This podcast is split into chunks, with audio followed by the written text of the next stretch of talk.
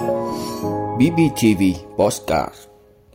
Đông xoài, khánh thành đường Phan Bội Châu và phát động trồng cây nhớ ơn Bác Hồ. El Nino quay lại, nhiều nơi nắng nóng kỷ lục. Quy định mới, những nơi cấm hút thuốc lá hoàn toàn. Tổng nguyên giá tài sản công đã cập nhật là hơn 1,7 triệu tỷ đồng. Sudan đóng cửa không phận đến hết tháng 5. Đó là những thông tin sẽ có trong 5 phút trưa nay ngày 15 tháng 5 của BBTV. Mời quý vị cùng theo dõi. Thưa quý vị, sáng nay ngày 15 tháng 5, Ủy ban Nhân dân thành phố Đồng Xoài tổ chức lễ khánh thành đường Phan Bội Châu, phường Tân Bình và phát động phong trào trồng cây đời đời nhớ ơn Bác Hồ nhân kỷ niệm 133 năm ngày sinh Chủ tịch Hồ Chí Minh. Sau gần một năm triển khai thi công, đường Phan Bội Châu được khánh thành có chiều dài hơn 1.150 m, kết nối đường Tôn Đức Thắng, phường Tiến Thành với khu công nghiệp Đồng Xoài 3 và khu đô thị Cát Tường Phú Hưng, xã Tiến Hưng.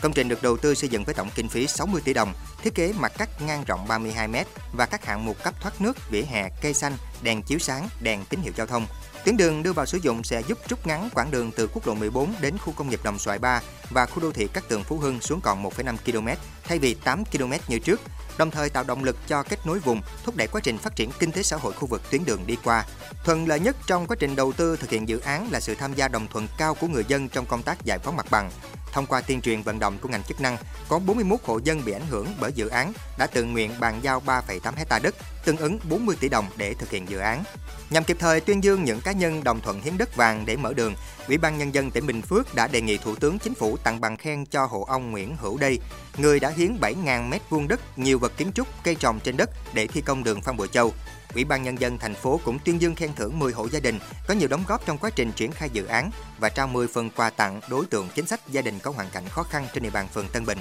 Dịp này, thành phố Đồng Xoài đã phát động trồng 8.000 cây xanh năm 2023 trên địa bàn thành phố theo chương trình trồng 1 triệu cây xanh của tỉnh. Thưa quý vị, Trung tâm Dự báo Khí tượng Thủy văn Quốc gia cho biết trong cuối tháng này, hiện tượng El Nino pha nóng sẽ bắt đầu tác động tới thời tiết khí hậu nước ta. Dự báo hiện tượng El Nino có khả năng sẽ xuất hiện vào cuối tháng 5 đầu tháng 6 với xác suất khoảng từ 70 đến 80% và có thể kéo dài sang đầu năm 2024. Hiện tượng này sẽ khiến mùa đông kết thúc sớm hơn, bão ít hơn nhưng có hướng di chuyển dị thường. Đồng thời các hình thái thời tiết cực đoan cũng bất chợt hơn. Điển hình rõ nhất có thể thấy của những năm xảy ra hiện tượng El Nino là lượng mưa có phần hụt. Số ngày nắng nóng có nhiệt độ cao kỷ lục sẽ xảy ra nhiều hơn. Thưa quý vị, theo thông tư số 11 do Bộ Y tế vừa ban hành, người dân không được hút thuốc lá tại các địa điểm sau, gồm cả trong nhà và khuôn viên, cơ sở y tế, cơ sở giáo dục, cơ sở chăm sóc, nuôi dưỡng, vui chơi giải trí dành riêng cho trẻ em, cơ sở hoặc khu vực có nguy cơ cháy nổ cao theo quy định tại phụ lục số 2, danh mục cơ sở có nguy hiểm về cháy nổ kèm theo Nghị định 136. Bên cạnh đó, người dân không được hút thuốc khi đi xe buýt, máy bay, tàu điện, đồng thời cấm hút thuốc lá hoàn toàn trong nhà ở những địa điểm sau. Nơi làm việc trong nhà của cơ quan hành chính nhà nước, đơn vị sự nghiệp công lập, doanh nghiệp, tổ chức chính trị, tổ chức chính trị xã hội, tổ chức xã hội, tổ chức xã hội nghề nghiệp và nơi làm việc của các cơ quan tổ chức đơn vị khác. Khu vực trong nhà của các địa điểm công cộng, cơ sở dịch vụ ăn uống, cơ sở dịch vụ vui chơi giải trí, nhà ga, bến tàu, bến xe, cơ sở tôn giáo, tín ngưỡng, trung tâm hội nghị, trung tâm thương mại, chợ, nhà hát, nhà văn hóa, rạp chiếu phim, rạp xiếc, câu lạc bộ, nhà thi đấu thể thao, sân vận động, nhà sinh hoạt cộng đồng và các khu vực sinh hoạt chung của khu chung cư và địa điểm công cộng khác.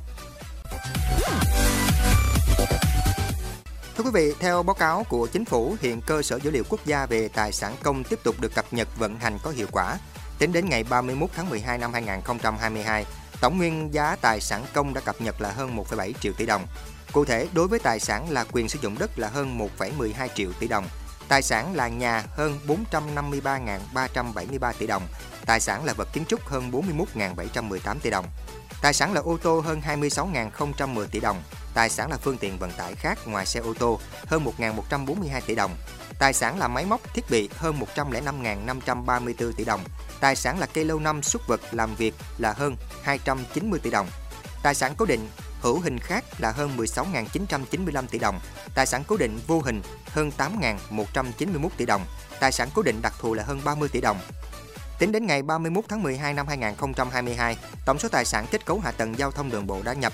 là 64.822 tài sản, với tổng nguyên giá là hơn 3,8 triệu tỷ đồng, giá trị còn lại là hơn 3 triệu tỷ đồng. Thưa quý vị, cơ quan hàng không dân dụng Sudan cho biết sẽ tiếp tục đóng cửa không phận cho đến ngày 31 tháng 5 tới. Các chuyến bay sơ tán viện trợ nhân đạo sẽ được miễn áp dụng quy định này nếu có giấy phép của cơ quan liên quan cấp. Trước đó, Sudan đã đóng cửa không phận sau khi xung đột quân sự nổ ra giữa quân đội nước này và nhóm bán quân sự các lực lượng hỗ trợ nhanh vào giữa tháng 4 vừa qua. Hàng trăm người đã thiệt mạng, hàng trăm ngàn người phải đi sơ tán. Kinh tế Sudan cũng bị tê liệt kể từ khi xung đột này nổ ra vào tháng trước. Trước đó, một quan chức ngoại giao cấp cao của Ả Rập Saudi xác nhận đại diện các bên đối địch ở Sudan sẽ nối lại đàm phán với trọng tâm là giải pháp cho kế hoạch chuyển giao hàng viện trợ nhân đạo và đưa quân ra khỏi các khu vực dân sự. Cảm ơn quý vị đã luôn ủng hộ các chương trình của Đài Phát thanh truyền hình và báo Bình Phước. Nếu có nhu cầu đăng thông tin quảng cáo ra vặt, quý khách hàng vui lòng liên hệ phòng dịch vụ quảng cáo phát hành số điện thoại 02713 887065. BBTV, vì bạn, mỗi ngày.